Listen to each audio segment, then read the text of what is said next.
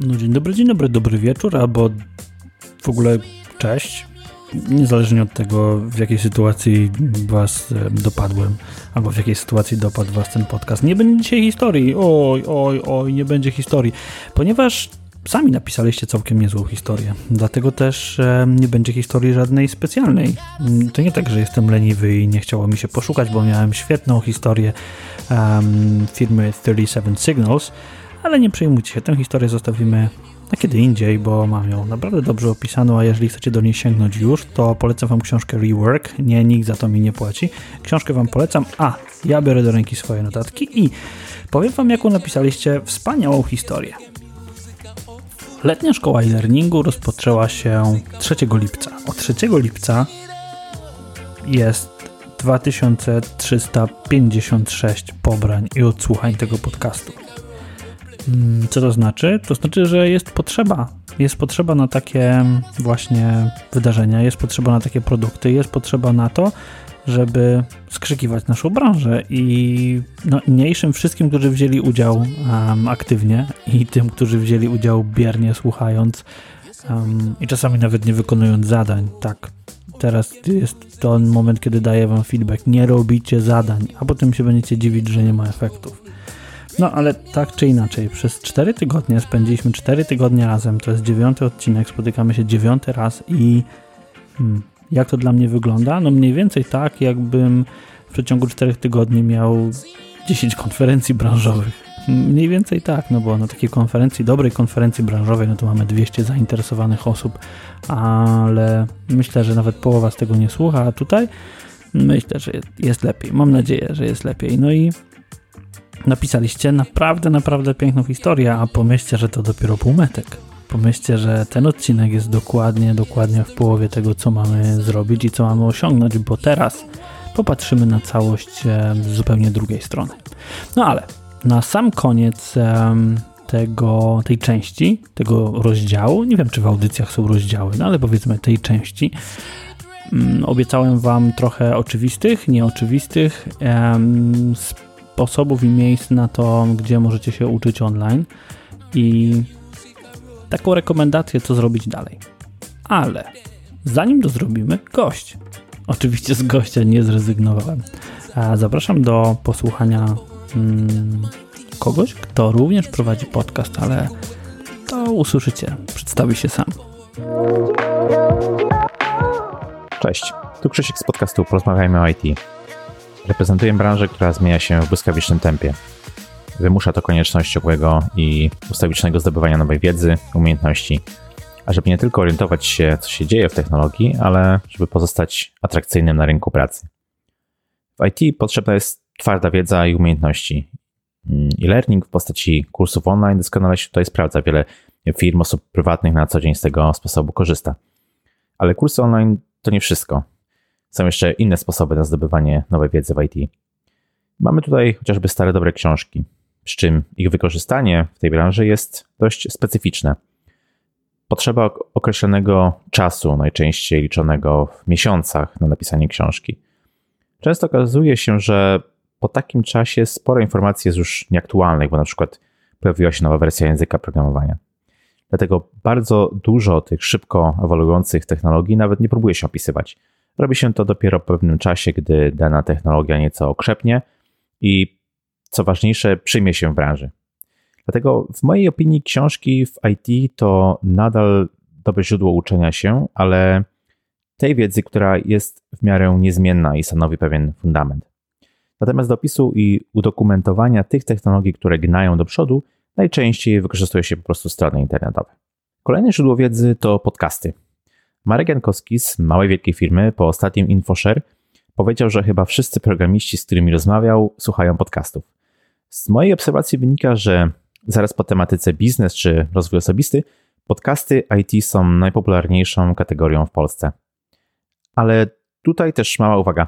Praktycznie nie da się w branży IT nauczyć kogoś czegoś nowego podczas e, słuchania podcastów, gdyż takie nowe umiejętności wymagają po prostu praktyki. Natomiast podcasty to świetny kanał, żeby się dowiedzieć, co w trawie piszczy, jakie są trendy, zainspirować się nowymi technologiami, tak by później eksplorować te tematy już samemu. Osobiście dużo słucham podcastów i Wam też to polecam. IT blogami stoi. To jest już jedno z podstawowych źródeł informacji branżowych dla programistów, na przykład testerów czy administratorów. Książki w IT często nie nadążają za rozwojem technologii, ale blogi już jak najbardziej. Warto jeszcze dodać, że nie samo tylko czytanie blogów dużo nam daje, ale również ich pisanie, bo pisząc musimy nierzadko sobie usystematyzować wiedzę, zrobić research na przykład, co ma też taki powiedzmy walor edukacyjny. Jeszcze na koniec wspomnę, że te sposoby, o których mówiłem, nie wyczerpują tematu, bo nową wiedzę czy umiejętności możemy czerpać z YouTube'a, na przykład z newsletterów, meetupów, hackathonów czy bootcampów. Możliwości jest wiele. Dzięki, miłego zdobywania wiedzy. Pozdrawiam Cię Piotr i Twoich słuchaczy. Hej. No i właśnie to jest magia podcastingu. Dziękuję Ci bardzo, Krzyśku. A, włączyłam to w tle zmywarka. Wybombowuję wodę. Widzicie, takie to są warunki. Nie, nie będę tego wycinał, chociaż pewnie wypadałoby powiedzieć, że nie, nie, nagrywam to wszystko w pięknym, cudownym studio. nie, słuchajcie, zupełnie, zupełnie nie jest. 22.46. E, właśnie zmywarka kończy, skończyła pranie w kuchni, bo to jest taki e-learning od kuchni. I o, właśnie skończyła, już nam nie będzie przeszkadzać. Bardzo długo czekałem na nią, ale stwierdziłem, że e, no cóż, nie ma co się szczypać, bo ja też muszę się kiedyś wyspać. No ale obiecałem wam miejsca oczywiste, gdzie możecie znaleźć kursy, miejsca nieoczywiste i co z tym dalej. Więc um, nie przedłużajmy, zacznijmy od tego. Od miejsc oczywistych um, zacznę przede wszystkim od uh, strony lynda.com. Um, ciągle mam w głowie to, że kiedyś Lindy spotkałem na, na lotnisku i no, może to jest historia na jakieś dłuższe, dłuższe opowiadanie. Jest to historia ciekawa, ale portal lynda.com, który został kupiony przez LinkedIn, w tej chwili moim zdaniem jest najbardziej kompleksowym miejscem dostarczającym informacji na temat szkoleń. To miejsce takie dość oczywiste. Kolejne miejsce to Khan Academy. E, historię Kana zapewne znacie, jeżeli nie, no to hmm, Google it. Wygooglujcie sobie historię Khan Academy, kolejne miejsce, w którym naprawdę możecie się nauczyć e, wielu rzeczy, nie tylko dodawania mnożenia i takich rzeczy podstawówkowo-licealnych, ale jest tam sporo informacji, sporo kursów, które są na dużo wyższym poziomie zaawansowania. Kolejne materiały to Pluralsight. Tam znajdziecie całe serie certyfikacyjne, na przykład na jakieś Cisco, CISPy i wszystkie te certyfikaty, które mają tam te dziwne swoje skróty literowe. Co jeszcze? Z ciekawych miejsc strona, którą lubię przez to, że lubię jej twórcę Chase'a Jervisa mm, i on robi również dużo dobrego w sieci, ale powiedziałem również dużo dobrego. No tak bym trochę się chciał w jego cieniu ogrzać, ale no myślę, że kiedyś dojdę do tego, że taki creative life sobie zbuduję, a może nie, może mi przejdzie, no ale mniejsza z tym. Jest dla mnie pewnym punktem odniesienia, jest znanym fotografem, który stworzył portal do uczenia innych online i robi to w sposób bardzo przystępny i ciekawy. I ostatni um, element um, to strona Safari Books Online.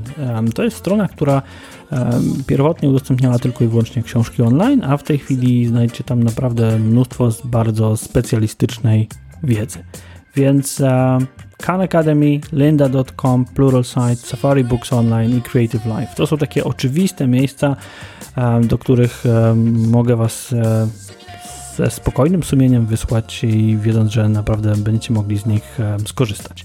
A teraz kilka miejsc takich nieoczywistych, dokładnie trzy nieoczywiste miejsca, które z mojej perspektywy są ciągle warte uwagi, rozwijają się z różnym tempem, gdzieś tam sobie funkcjonują ciągle jeszcze, ale myślę, że warto do nich zaglądnąć. I pierwsza to jest iTunes U. Aplikacja iTunes University, trochę podcastowa, trochę wideo, gdzie możecie znaleźć otwarte kursy z różnych uczelni. Ona kiedyś była mm, jednym z pierwszych źródeł e, mojego uczenia się online i mam do niej po prostu sentyment, ale z drugiej strony można tam naprawdę mnóstwo wiedzy znaleźć i mnóstwo bardzo specjalistycznych kursów e, z uczelni jest tam ciągle udostępnianych.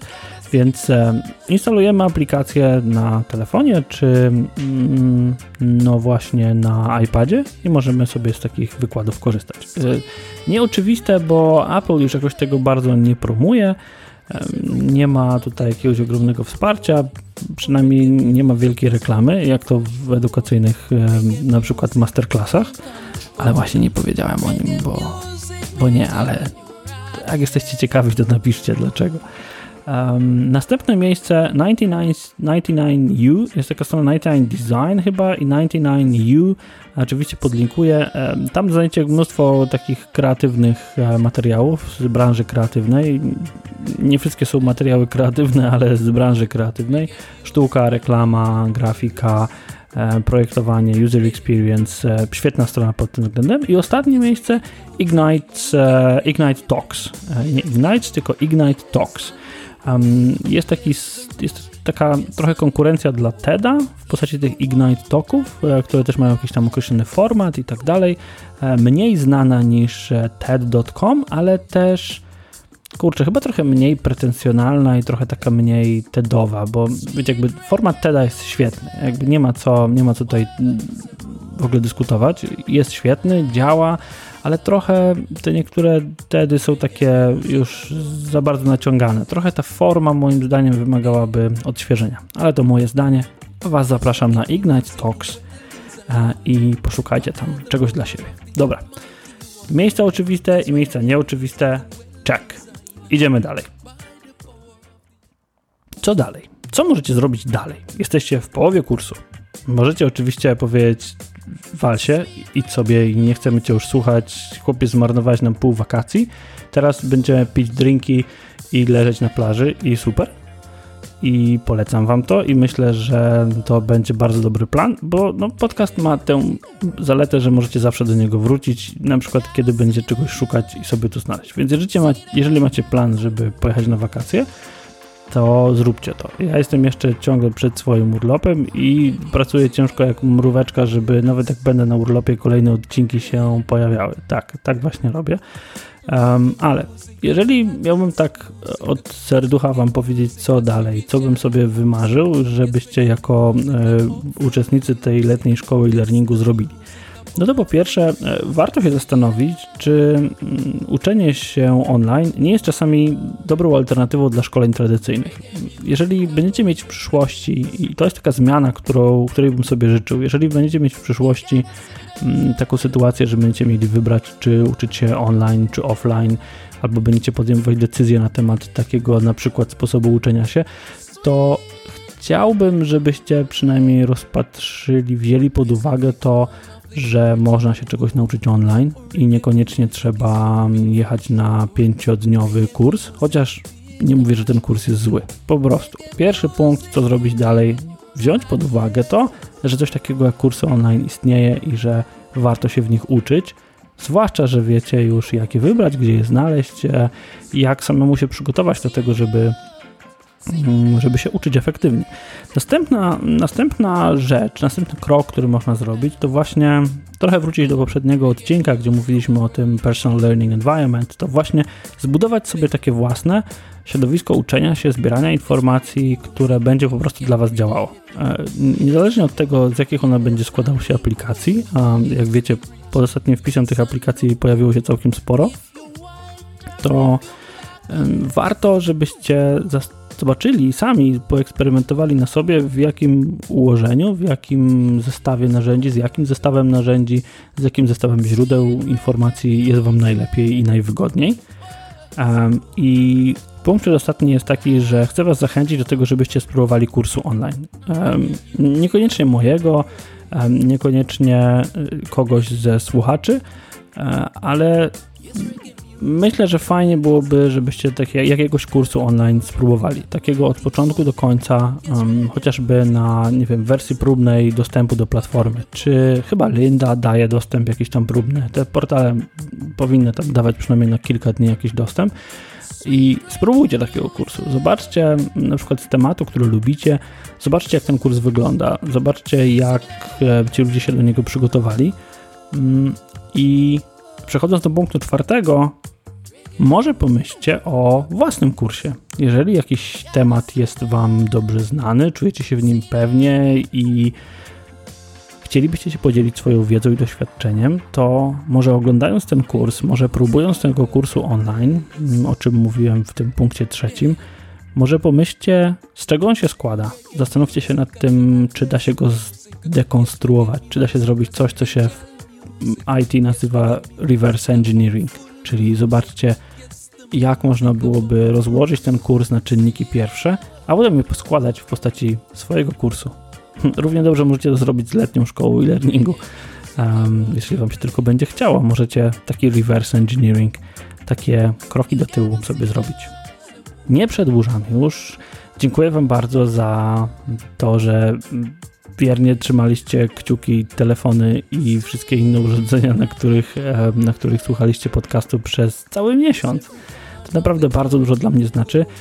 I cóż, do usłyszenia w czwartek. W czwartek zaczynamy skupiać się na tym, jak zrobić swój kurs, jak zrobić swój e-learning.